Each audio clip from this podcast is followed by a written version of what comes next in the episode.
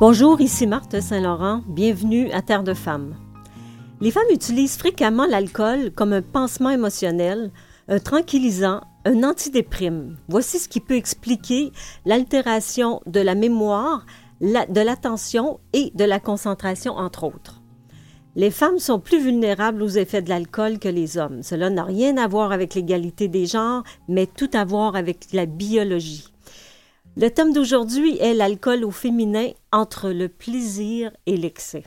Et avec nous pour en parler, en studio, Madame Louise Nadeau, professeure retraitée du département de psychologie de l'Université de Montréal et ancienne présidente du conseil d'administration d'Éducalcool.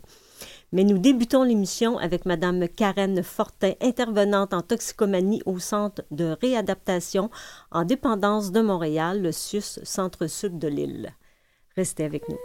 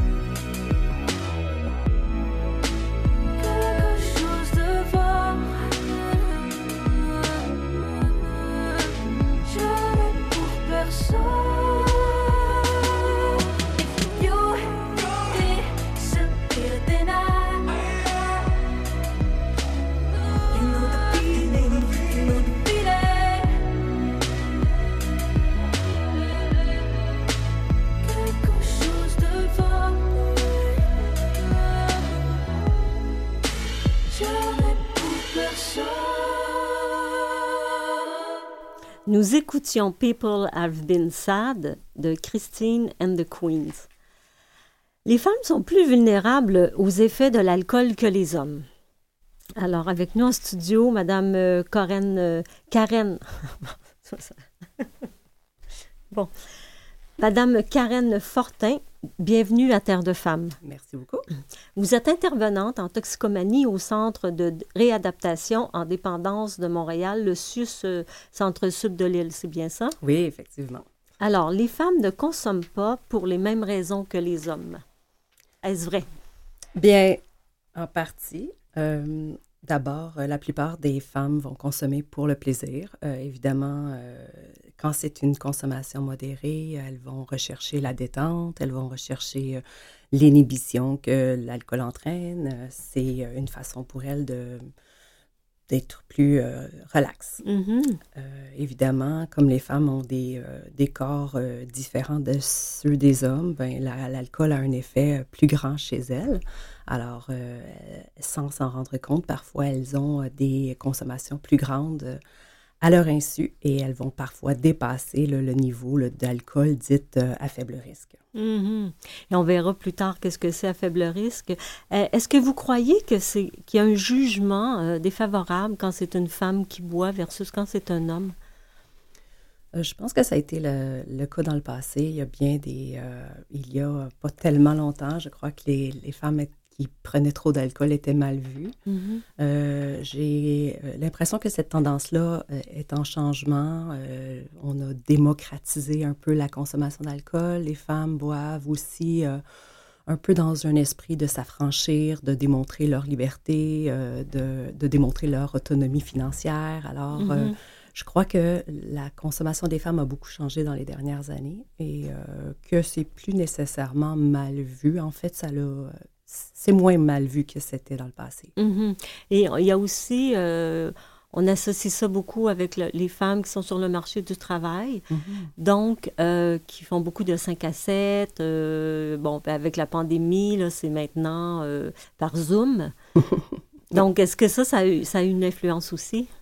Ben, en fait, les études démontrent que la pandémie a un effet assez désastreux sur la consommation d'alcool en général, donc chez les femmes également.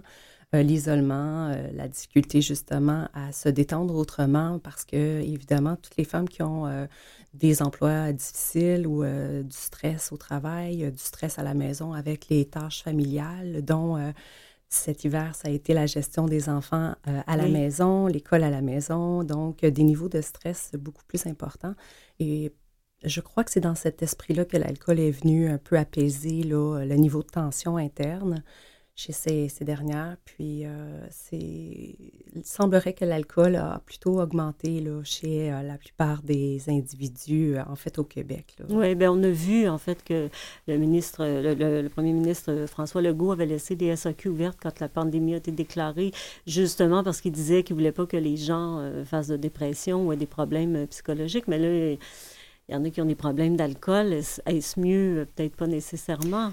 Bien, je pense que là, la question, puis c'est intéressant que vous le mentionniez, c'est que euh, le ministre Legault, le premier ministre, a désigné que l'alcool et le cannabis étaient des euh, besoins essentiels, étaient des, Oui. euh, des, euh, des substances essentielles. Donc, mais euh, c'est peut-être pas tout le monde qui a une éducation adéquate au niveau de c'est quoi euh, con- la consommation à faible Mhm. risque. Puis finalement, on n'a pas nécessairement établi de barème sur oui, c'est important de, de- d'avoir des moyens diversifiés pour se détendre, mais si on utilise seulement que l'alcool parce que les autres moyens sont plus accessibles en moment de, temps- de pandémie, bien, le risque euh, s'accroît de développer vraiment un trouble d'usage. Mhm. Est-ce que vous croyez que euh, il y a des femmes qui consommaient pas, qui se sont mises à consommer, ou c'est seulement les femmes qui consommaient qui ont augmenté leur consommation? C'est une bonne question. Oui, Je pense que le risque euh, que quelqu'un qui consomme pas développe euh, tout d'un coup là, une consommation à risque, c'est plutôt faible. Dans la population générale, c'est quand même pas une grande, un grand pourcentage de gens qui consomment d'une manière régulière. C'est les gens qui consomment d'une manière régulière, cependant, qui sont plus à risque de développer un trouble. Mhm. Euh, puis, dans un contexte là, euh, de pandémie, bien évidemment, c'est, ça l'a accru là, ces, ces- ces probabilités-là. Et les femmes qui boivent, est-ce qu'ils boivent euh, une fois que les enfants sont couchés pour se détendre ou elles boivent en mangeant ou durant la journée? Mais je pense que la plupart des femmes vont euh, utiliser l'alcool après la, journée de travail, donc vont boire à l'apéro. Je pense que l'apéro, c'est devenu une espèce de 5 heures. marqueur, oui, entre la, les tâches de la journée, de la, de- du travail et les Oui. tâches euh, de la famille. Donc, euh, c'est un moment de transition où est-ce que probablement, euh, comme le temps manque, est, manquant pour pouvoir mm-hmm. vraiment faire une pause puis essayer de, de, de, décompresser de la journée de travail avant d'amorcer les tâches familiales, mm-hmm. je crois que l'alcool vient s'inscrire un peu dans ce besoin-là de finalement euh, créer cette espèce de de cérémonie, un peu un rituel de détente avant de continuer finalement la journée, hein, parce qu'il n'y a pas vraiment de fin à une journée là, euh, euh, quand on pour, travaille, pour bien des femmes, en fait. Et euh, vous croyez que lorsqu'elle commence à 5 heures, admettons qu'elle prend l'apéro, après, elles ont des problèmes à arrêter, elles continuent avec le vin en mangeant, ou elles arrêtent à l'apéro, ou... Tout là, hein, ça dépend comment qu'on perçoit la consommation. Éduquer alcool euh, tente bien de nous éduquer à ce niveau-là, puis nous dire, ben pour une femme, c'est deux maximum par jour, mm-hmm. pour un homme, trois, et maximum 10 consommations par semaine mm-hmm. euh, pour une femme, alors que c'est 15 pour un homme. Euh, ceci, ça implique que c'est un apéro et un verre de vin au souper. Mm-hmm. Donc, c'est pour certaines, ça peut être considéré comme peu. Oui. Alors que euh, si on veut rester dans euh, le faible risque, c'est ça. Mm-hmm. Euh, j'ai rencontré en clinique des femmes qui consommaient leur bouteille de vin à tous les soirs et étaient persuadées que c'était correct, que la plupart des femmes consomment environ une bouteille de vin par jour. À elles seules ou avec le conjoint? À elles seules. D'accord. Donc, euh, effectivement, là, on, se retrouve plutôt dans une consommation de 5 à 6 consommations, dépendamment du, de la quantité d'alcool dans la bouteille. Hein. Mm-hmm. Euh, je pense que c'est important de le dire parce qu'une bouteille de vin blanc qui contient 12 d'alcool en moyenne euh, peut représenter 5 consommations, alors qu'une bouteille de vin rouge, on est plus à 14 ce qui va augmenter le niveau là, de, consommation standard. Puis si on est dans l'alcool fort, ah ben là, c'est sûr. Euh, ça, ça aussi, c'est un autre, euh, c'est un autre enjeu, c'est-à-dire que les fameux gin tonic ou les martinis, ben techniquement, on le fait avec une once et demie d'alcool par verre. Mais évidemment, euh, tout le monde ne, peut ne pas tout à fait calculer et augmenter la, dose sans s'en rendre trop compte. Mm-hmm. Donc ça aussi, ça, ça peut jouer là, dans le développement d'une dépendance là, au long cours. Est-ce que les femmes boivent plus de vin ou d'alcool fort? Euh, je, rencontre souvent des femmes qui boivent du vin, donc euh, je ne peux pas dire si c'est la norme, mais moi, je rencontre plusieurs femmes qui boivent du vin. Mais quand on regarde sur les réseaux sociaux, les fameux euh, les soupers avec le verre, et puis moi aussi, ça m'arrive de le faire, donc on a toujours un verre de vin. Et moi, mm. c'est rare que j'ai vu passer sur les réseaux sociaux euh, une femme qui dit bon ben je me détends, on est souvent dans le vin, dans le champagne. Euh, mm. Est-ce qu'on fait partie de la, de la moyenne, j'imagine? Bien, je pense que c'est ça qui est nouveau aussi. Euh, la société contemporaine amène justement les gens à avoir le goût de, d'exprimer un peu leur succès à travers justement ce rituel-là, le bon vin, mm-hmm. le, bon apéro. Donc, c'est quelque chose qui, qui, est comme un marqueur social de, de succès, puis aussi de, de besoin de détente. Mm-hmm. Donc, euh, je trouve que c'est important parce qu'on le voit maintenant à la télé, les gens boivent. Donc, c'est euh, quelque chose qui est devenu très normalisé. Mm-hmm. Et ça change la donne, c'est-à-dire que maintenant, euh, des fois, il faut vraiment eh, souligner davantage le fait que ce n'est pas tout le monde qui consomme mm-hmm. et encore moins dans des quantités là, importantes. Là, donc, c'est quelle est votre clientèle type? Est-ce que les femmes vont vous voir euh, de manière spontanée ou c'est une amie ou un conjoint qui, euh, qui appelle ou euh, comment ça se passe? Bien, dans le centre de réadaptation dépendance de Montréal, c'est c'est des gens qui ont vraiment développé un trouble. On est, on est dans un trouble d'usage. C'est sûr que quand la personne consulte pour la première fois, parfois elle n'est pas convaincue d'avoir un problème. Mhm. Alors ça, euh, je vais appeler ça un petit peu euh, l'attitude euh, touriste. Ils vont venir voir, vérifier. J'ai eu quelques situations j'ai eu un blackout, j'ai euh, j'ai dit des choses que j'aurais pas dû dire, j'ai des amis qui sont fâchés contre moi parce que je me suis trop intoxiquée. OK, c'est ça le déclencheur. les, déclencheurs, c'est souvent les, les, situations euh, de perte relationnelle, de perte d'emploi, de difficultés justement là, à se réveiller le matin, euh, de l'absentéisme. Donc, puis, ils vont consulter un peu pour voir si ça a un lien avec l'alcool. Ils ne font pas nécessairement d'emblée des liens. C'est souvent les gens de leur entourage qui vont leur refléter, ben, moi, je suis inquiète de ta consommation, alors va donc vérifier. Mm-hmm. Et c'est à travers le processus de suivi thérapeutique qu'on les amène à faire des liens entre leur consommation et toutes les euh, conséquences qu'elles vont vivre. D'accord. Et votre, votre clientèle type, à quel âge? Euh, au centre de réadaptation, je dirais que la plupart des gens entre... Euh, ben, en fait, on, traite des gens de tous les âges, mais on a un plus gros bassin entre 35 et 50 ans, 55 ans. Comment vous expliquez ça? Ben, c'est probablement euh, le temps que les gens réalisent que le problème s'est installé. Évidemment, euh, ceux qui consultent très jeunes, de 17, 18 ans, euh, ils ont souvent d'autres difficultés associées. Mm-hmm. Il y en a, il y en a de tous les âges. ça commence même à 15 ans. des ah problèmes, pas nécessairement de l'alcool, c'est plus le cannabis à ces âges-là. Mais chez les adultes, on retrouve encore l'alcool comme premier motif de consultation. Et est-ce que vous remarquez que ce sont des femmes qui sont plus angoissées parce qu'elles consomment?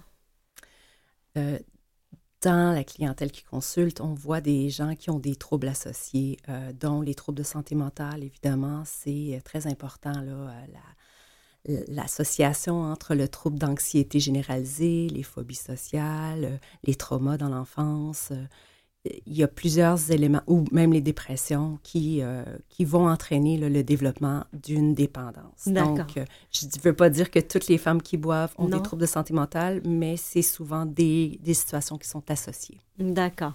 Restez avec nous, on arrête pour une courte pause.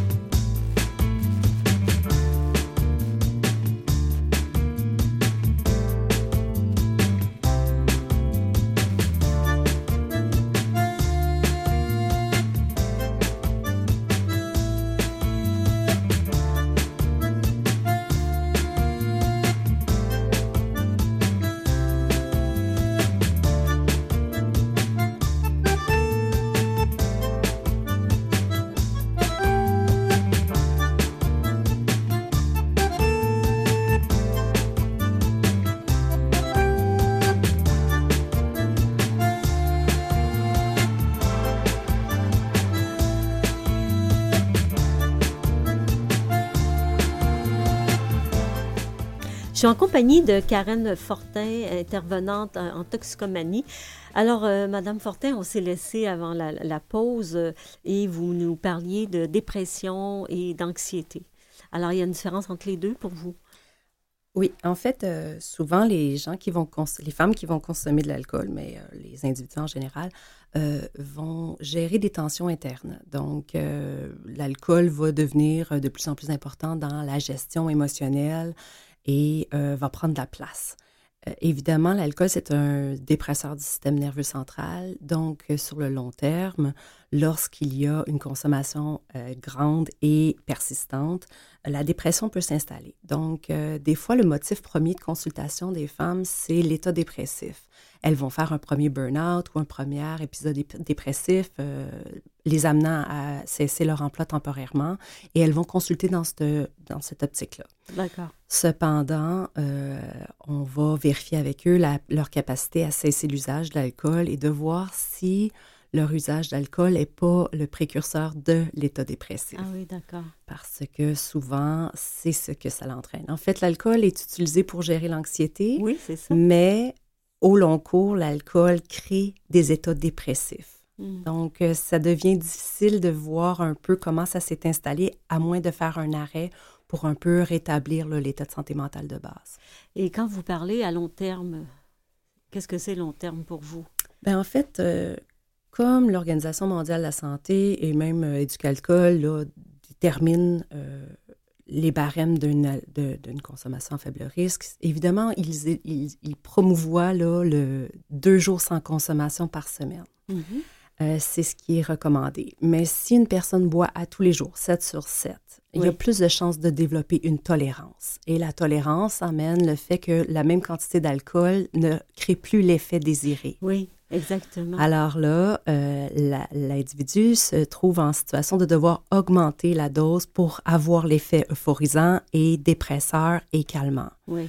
Donc là, c'est dans cette situation-là que l'usage au long cours entraîne la dépendance. L'organisme va s'accoutumer, va créer une espèce de synergie qui va équilibrer, Mhm. s'équilibrer, puis au, au long cours, ben, ils vont devoir en prendre de prendre- plus en oui. plus. Pour euh, s'engourdir ou euh, s'intoxiquer, c'est la même chose pour vous, Ben, Madame Fortin? Oui, c'est sûr que s'intoxiquer, on voit un peu le, le désir d'être euh, euphorique, détendu, euh, euh, cesser le, le cours des tracas mentaux. Souvent, les femmes vont avoir de la difficulté à mettre leur cerveau à Oui. off. hein. Mhm. C'est- C'est un besoin essentiel d'être capable de se détendre puis d'arrêter de penser à nos préoccupations de la journée.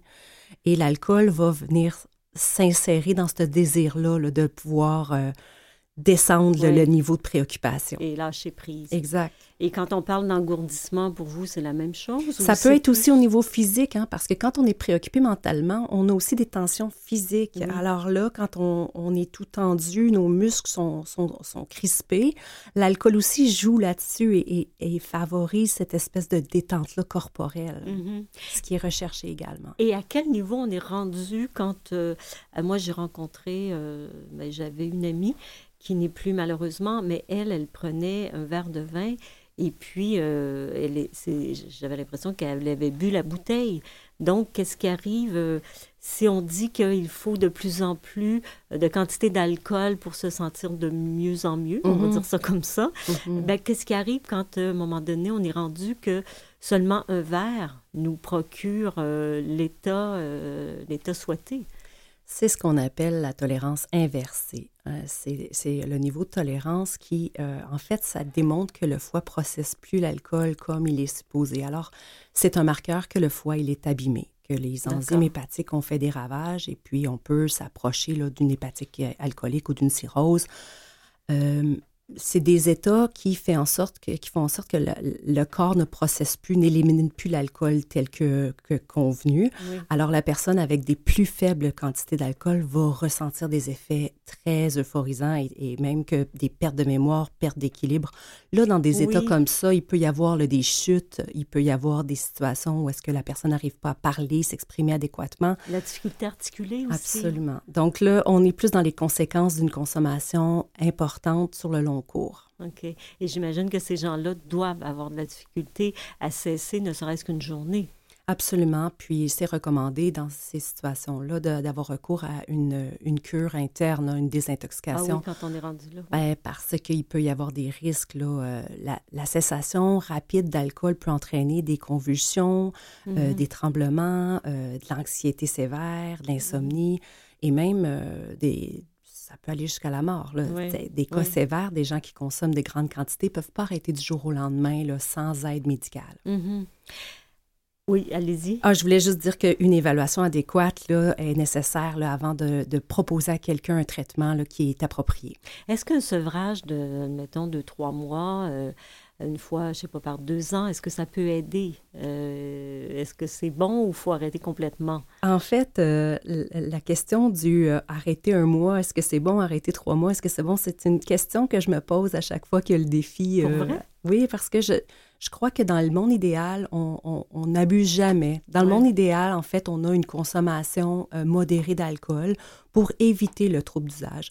Les gens qui vont arrêter de boire pendant un mois, souvent, c'est parce qu'ils ont fait des excès pendant, ben, non, je veux pas généraliser, mais des fois, c'est comme des gens qui ont fait des excès, mm-hmm. puis ils décident, bon, ben là, je vais, me, je vais me désintoxiquer, puis je, vais remettre mon, mes pendules à l'heure, je vais revenir à zéro. Mais ça fonctionne pas vraiment comme ça. L'idéal, c'est de jamais abîmer ton organisme là, euh, sur le long cours. Mm-hmm. Donc, le mois d'arrêt ne, ne, compense pas là, pour ah le ravage que tu as fait le reste de la, les, les, 11 autres mois de l'année. Oui, oui, oui. Puis, quels sont les services que, que vous offrez à votre à votre clinique et aussi, il euh, faut mentionner que c'est gratuit. Oui, bien, le Centre de réadaptation en dépendance de Montréal, c'est un centre de traitement qui, euh, qui, relève des services de soins de santé et de services sociaux. C'est gratuit. Euh, il y a un centre de réadaptation dans toutes les régions du Québec. c'est quelque chose qui est accessible à tous. Lorsqu'une personne demande une consultation, la première chose qu'on va faire, c'est une évaluation de la situation. On va regarder un peu sa situation de vie. Puis, on va aussi évaluer le, niveau de dangerosité de sevrage, c'est-à-dire que est-ce qu'il a besoin d'un service interne ou s'il a plutôt besoin d'un service externe. Il faut dire que la plupart des gens n'ont pas besoin d'aller en, interne pour euh, mm-hmm. modifier leur usage. Oui. Et certaines personnes peuvent consulter en n'ayant aucunement l'intention de cesser l'usage, mm-hmm. mais bien de revenir à un usage euh, non problématique. Et est-ce que ça fonctionne? Bien sûr que ça fonctionne. La plupart des gens qui rentrent en traitement sortent avec des bienfaits, des bienfaits psychologiques, relationnels, des bienfaits au niveau de leur santé. Euh, donc, euh, des fois, ils avaient des problèmes judiciaires qu'ils ont réussi à résorber, des problèmes euh, avec leur famille. Donc, on arrive à, améliorer la qualité de vie de la plupart des individus là, qui rentrent en traitement. Et qu'est-ce qu'on peut dire aux femmes qui nous écoutent aujourd'hui? Comment on peut les sensibiliser en disant, bon, ben, est-ce que c'est tout de simplement dire, il ne faut pas boire plus que deux verres maximum d'alcool par jour, puis elles vont se sentir concernées. Mm-hmm. Ben moi, j'ai le goût de leur dire un peu ce que je dis euh, aux femmes qui, consultent, euh, qui, me qui viennent euh, en traitement, c'est-à-dire de diversifier leurs moyens de gérer leur anxiété, leur stress, leur tension. Mm-hmm. C'est-à-dire que si l'alcool fait partie de un des moyens, la socialisation, le sport, les loisirs, quand on diversifie la manière de gérer son stress, mm-hmm. c'est la meilleure façon de ne pas tomber dans la dépendance. Merci infiniment, c'est très éclairant. Madame Karen Fortin, intervenante en toxicomanie. Alors, euh, merci infiniment. Nous allons à, à, une pause et nous revenons pour la deuxième partie avec Madame Nadeau.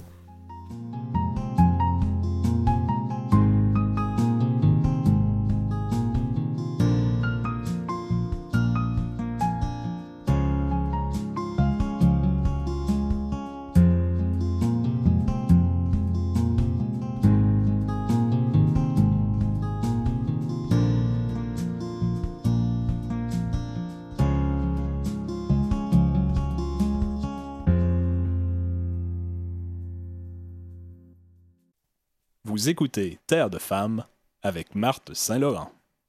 Vous pouvez écouter nos émissions sur le site de Canalem, sur vuesetvoix.com et en balado. Je rappelle le thème d'aujourd'hui, l'alcool au féminin entre le plaisir et l'excès.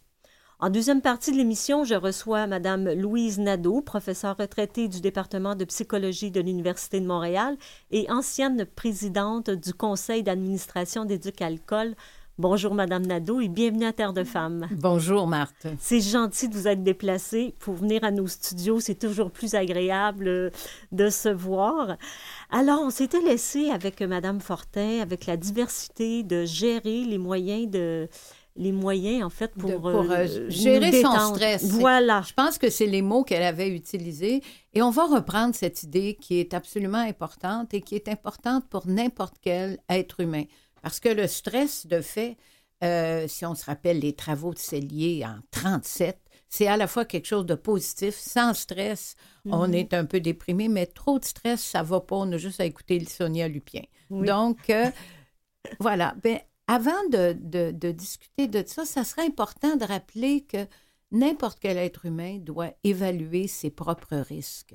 Et on a besoin aussi d'évaluer nos propres risques vis-à-vis de l'alcool parce que l'alcool, c'est pas un produit ordinaire. Mm-hmm. hein, l'alcool, c'est un produit qui, à faible dose, est une merveille, il facilite la communication, c'est la drogue de l'amour, euh, c'est présent en Occident depuis 4000 ans, et donc c'est là. Mais en même temps, à forte dose, c'est le produit qui cause le plus de problèmes au Canada.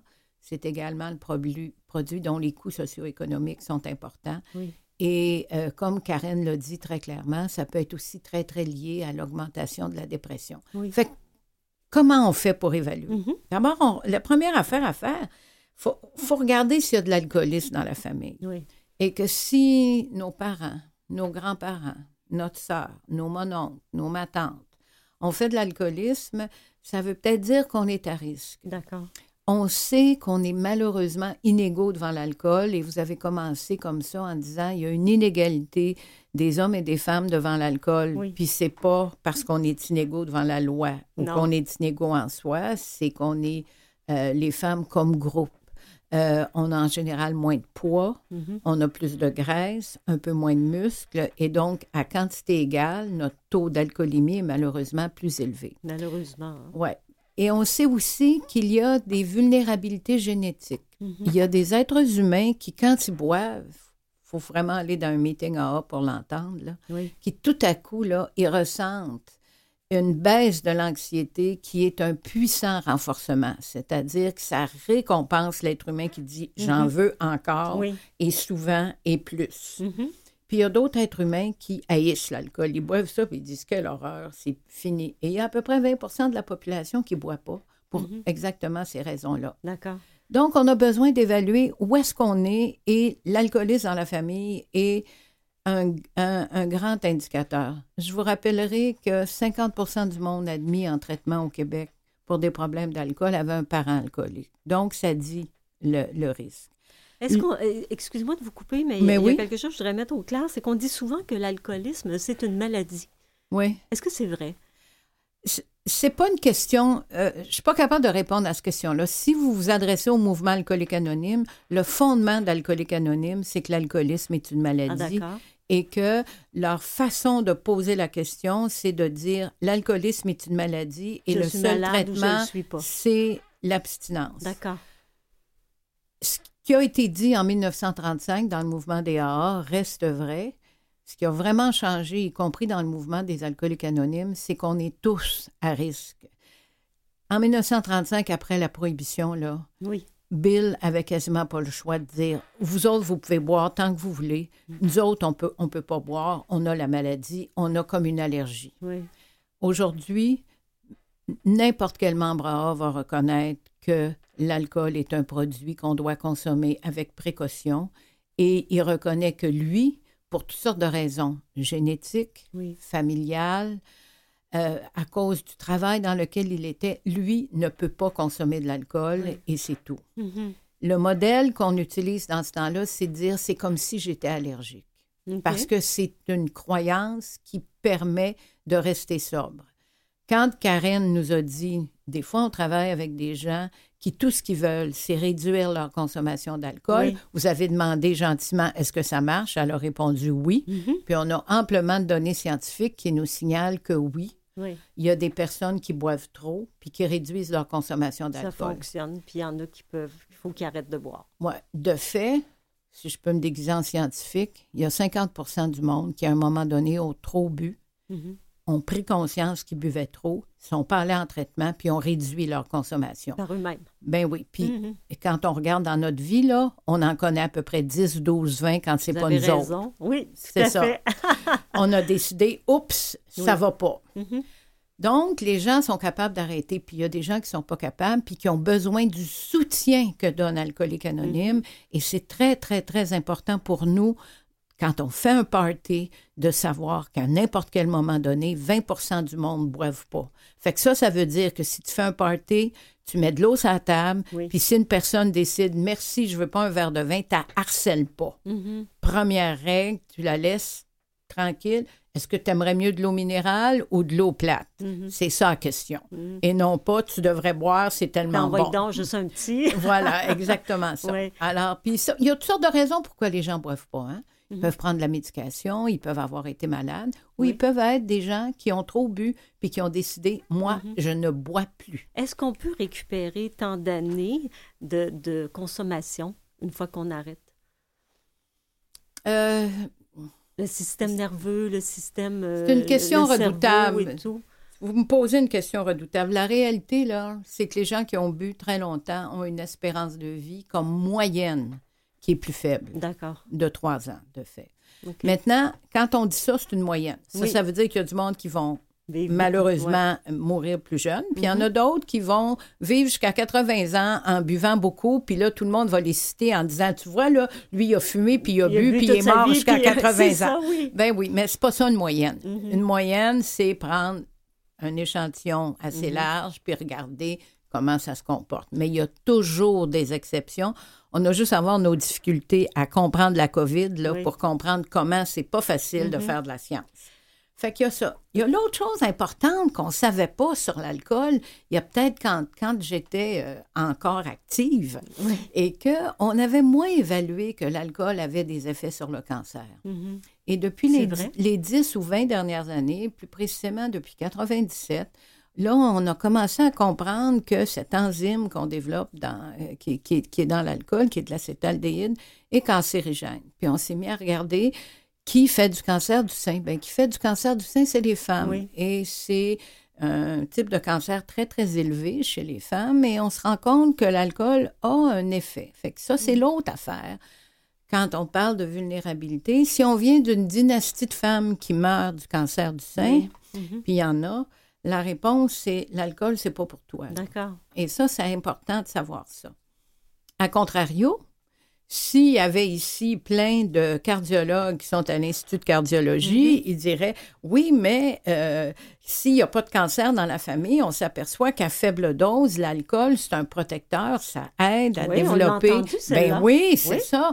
Ça aide, euh, puis on peut même, ça favorise le, le bon cholestérol, puis Mhm. ça diminue l'anxiété, puis si on va sur le site euh, euh, de l'Institut de cardiologie, ils vont dire vous pouvez boire un verre par jour et tout ça. Bon, mais ça, ça reste vrai. Oui. Donc, c'est pour ça qu'il faut comme évaluer. Si on vient d'une famille avec une dynastie de cancer, on fait attention. Oui. Si on vient au contraire d'une dynastie de personnes qui euh, ont des maladies cardiovasculaires, la porte est plus ouverte pour Mhm. se dire oups, bon, ben là, l'alcool est protecteur. Mais dans toutes les circonstances, puis là, je fais juste faire écho à Karen. L'alcool, c'est pas un produit dont on peut abuser. La SAQ, c'est pas une pharmacie. Mhm. L'automédication, ça marche pas. Euh, c'est pas un pansement émotionnel. Vous avez ouvert euh, l'émission comme ça, c'est pas ça. Mhm. Donc, quand on est rendu que l'alcool est là pour soigner de la dépression, Mhm. soigner de l'anxiété, euh, il faut arrêter. Oui. On est devenu une On- personne à risque Oui. qu'on appelle. Puis là, la réponse, c'est on peut-tu trouver d'autres manières Mhm. pour essayer de réduire notre consommation d'alcool? Et là, on pourrait peut-être parler de toutes les stratégies variées qui Mhm. nous aideraient sans qu'on s'en aperçoive trop, puis sans Oui. que ça fasse mal. Oui, d'accord. Alors, on arrête sur ça, une petite pause et on revient avec les stratégies.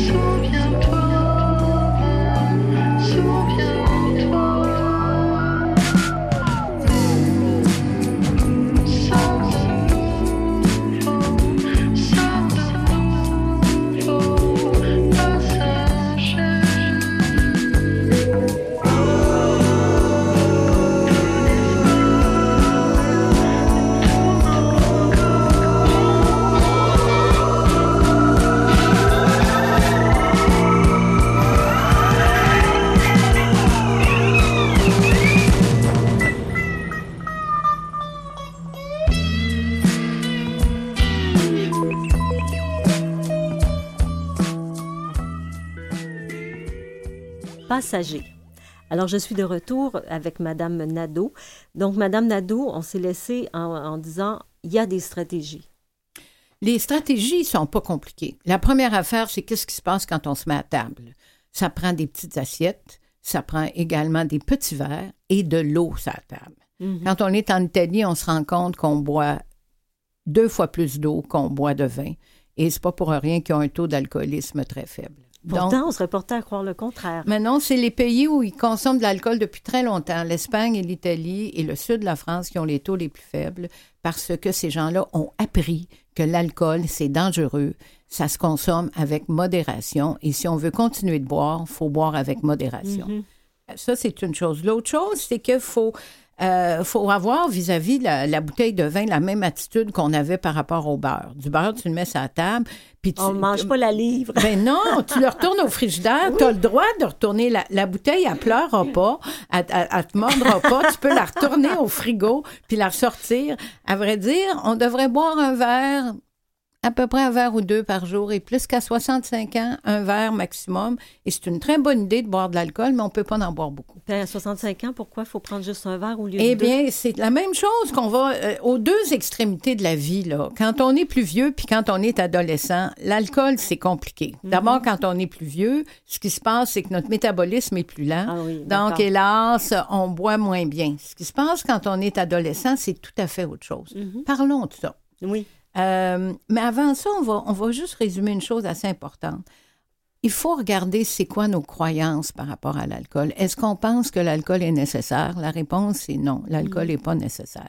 Est-ce qu'on peut boire du thé plutôt qu'un un apéritif? La réponse est oui. Oui. Est-ce qu'on peut faire une transition, ce que Karen a très bien défini, autrement qu'en buvant de l'alcool? La réponse est oui. Donc, il y a- marcher aussi. Ouais, il, y a un, il y a un examen personnel à faire de ses croyances et de sa vulnérabilité. Maintenant, parlons de nos adolescents. Oui. Qu'est-ce qu'on fait? On les laisse boire, on, les, on, on les, on leur permet de boire avec nous à table ou on attend qu'ils découvrent ça avec leurs amis, euh, dans des parties. Qu'est-ce qu'on fait? Bon, alors, il y a, dans la grande tradition de la communauté juive, euh, ils ont une bonne réponse, je pense. Et dans cette situation-là, le vendredi soir, quand c'est le sabbat, à partir de 13 ans, on boit en petite quantité avec les parents. Et je vous dirais qu'encore aujourd'hui, le principal prédicteur de la consommation d'alcool abusive des jeunes adultes et des adolescents, c'est la consommation des parents. Quand ils voient des adultes qui contrôlent l'alcool, qui leur apprennent Mhm. par leur consommation, Oui. par leur comportement, que l'alcool est un produit qu'on traite avec respect, ils font la même chose dans leur vie. J'aime bien le mot respect au lieu de dangereux. Oui, oui, ben c'est pas, euh, c'est c'est quelque chose qu'il faut respecter comme Mhm. quand on prend de la médication, on respecte comme euh, quand on boit dans un beau grand verre en cristal, on fait Oui. attention. Voilà. Oui. Voilà, c'est un peu la même chose, d'où l'importance d'ailleurs d'avoir un rituel Mhm. autour de la consommation. Les, les derniers travaux, euh, et là, il y a un beau texte d'Éducalcool là-dessus qu'on peut consommer, la, la consommation d'alcool à l'adolescence, là, euh, où quand on a fait de l'imagerie cérébrale, on s'est aperçu que le cerveau des adolescents se recolonisait à l'adolescence Mhm. et que euh, et que donc d'abord les parties émotionnelles se développaient, puis bien bien tardivement euh, les parties euh, responsables de ce qu'on appelle les fonctions exécutives. Si je fais ceci, alors qu'est-ce qui va se passer?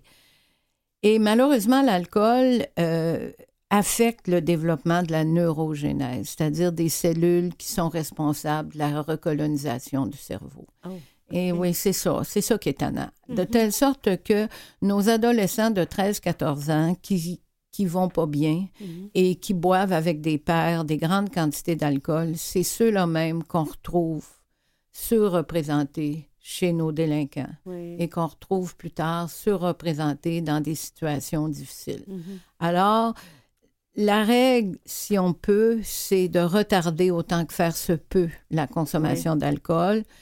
C'est de s'assurer que dans les parties euh, de nos adolescents, il n'y a pas une surconsommation de produits. Ça, c'est assez compliqué. C'est assez compliqué, mais c'est pour ça qu'il faut parler aux adolescents. Soit dit en passant. les valeurs.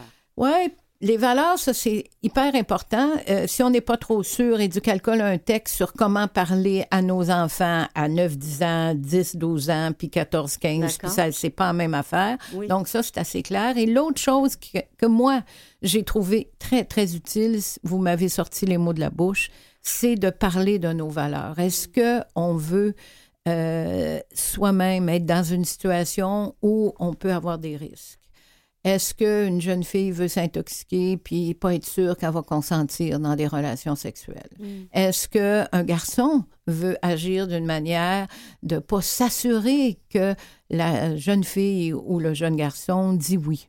Mhm. Euh, et ça, c'est des... lui-même abuse de Mais l'autre. hein. bien sûr, de- Mm. tout ce monde-là ont des consciences. Là. Oui. Alors, dans le fond, la meilleure prévention, c'est aussi un code de valeur qui fait qu'à un moment donné, tu dis non. Mhm. Mais évidemment, si tu es dans une gang de monde Mhm. qui boivent beaucoup, c'est beaucoup plus difficile Oui. Il y a le rejet des de pères le rejet. Et à ce moment-là, on, on parle beaucoup dans la documentation scientifique de pères négatifs. Mhm. Ça, ça veut dire que une des choses qu'il faut apprendre à nos enfants, c'est d'en faire des choix. Puis faire des choix, c'est aussi choisir ses amis. Et ça, c'est un acquis tout au cours de la vie. Absolument. Ah Oui, c'est bien dit. Et il y a l'autre chose aussi euh, que, je, que, que, je pense qui est important.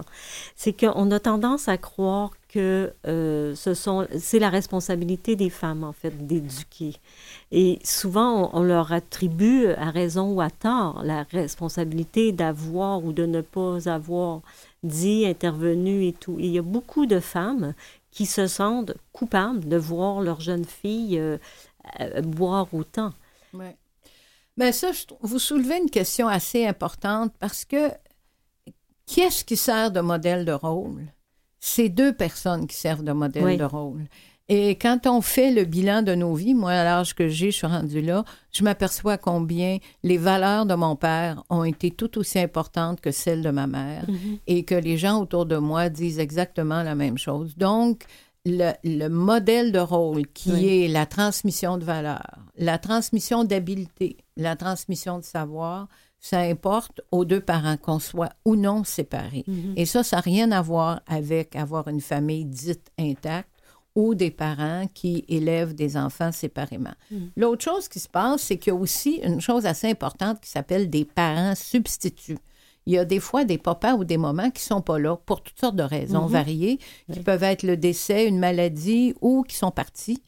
Et euh, le père substitut joue ou la mère substitut joue un rôle tout aussi structurant Oui. que le parent. Ce qui est important, c'est d'avoir.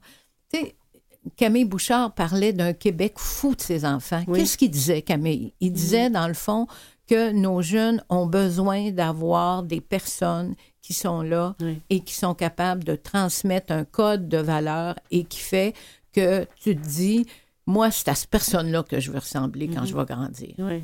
C'est- C'est-à-dire l'identification. On, on en a besoin quand on est jeune et même après, quand on est adulte. On a besoin de s'identifier à quelqu'un. On a besoin de vouloir ressembler à quelqu'un. Vous avez, vous avez tout à fait raison. Mais revenons à la, la femme adulte. Oui. Est-ce que le, le fait de, de- de- Quand on ouvre une bouteille ou quand on veut se prendre un verre, le fait de se demander pourquoi je bois, e- est-ce que ça, c'est aussi, ça peut faire partie d'une stratégie? Je Oui. reviens avec les stratégies. Vous parce que avez, important. vous avez parfaitement raison. Euh, les raisons. que- D'abord, il n'y a pas juste une raison pourquoi on boit, et puis ces raisons-là peuvent varier dans le courant de la semaine. Mhm. Mais vous avez parfaitement raison de dire on a besoin de s'asseoir puis de se dire ben voyons là, qu'est-ce qui fait que je veux consommer de l'alcool? Mhm. Est-ce que c'est parce que euh, je pense que c'est un rituel tatati tatata?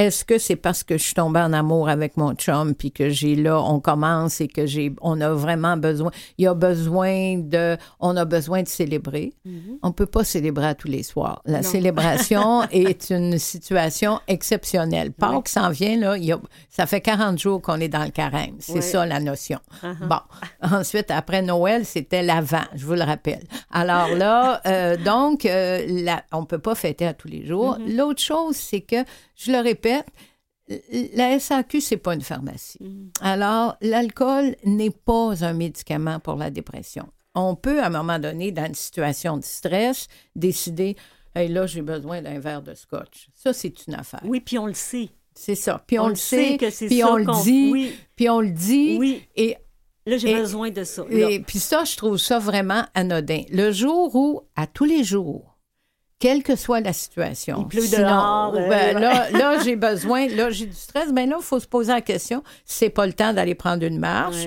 de prendre un beau cours de yoga, euh, de lire un roman policier, Mm-hmm. de faire nos exercices de relaxation, puis de regarder, euh, écoutez, il y a toutes les Juste appeler une amie pour parler parce qu'il faut que j'exulte aussi, ça peut être ça. Vous avez parfaitement raison. Vous me sortez les mots de la bouche.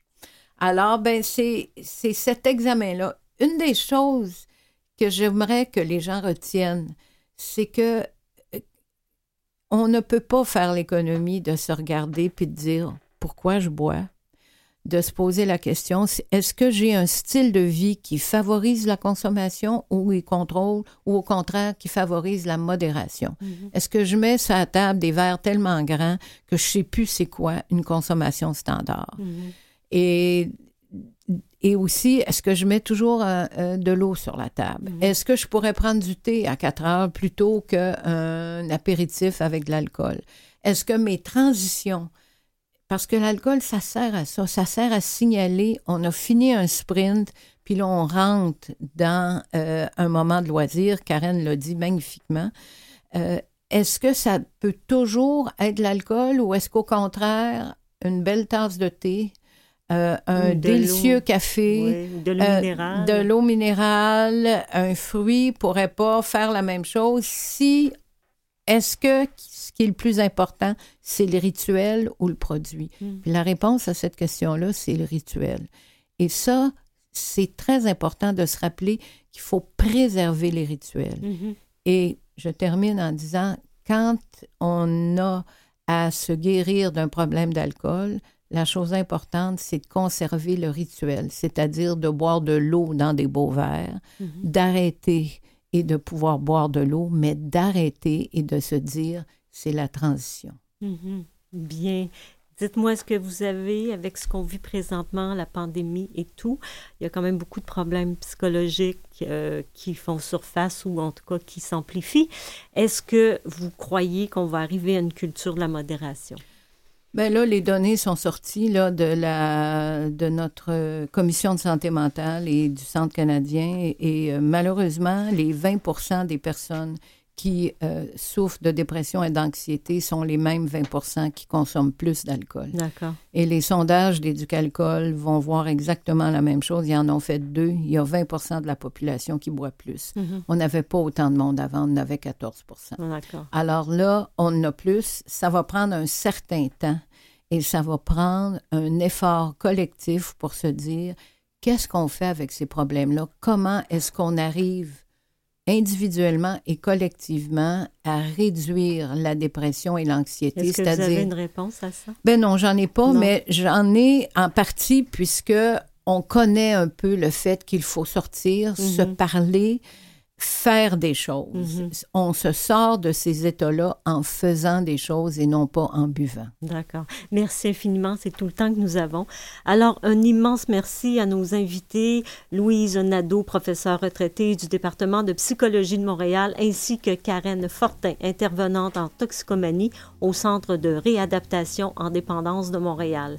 Merci à toute l'équipe sans qui cette émission ne serait pas possible. Lynn Roy à la recherche, Mathieu Tessier à la mise en onde et Louis Garon, chef d'antenne à Canalem. Un merci tout particulier à vous qui nous écoutez. Je vous souhaite une agréable semaine et je vous partage cette citation de Marguerite Yourcenar. L'alcool dégrise. Après quelques gorgées de cognac, je ne pense plus à toi. Ici Marthe Saint-Laurent qui vous dit à la semaine prochaine.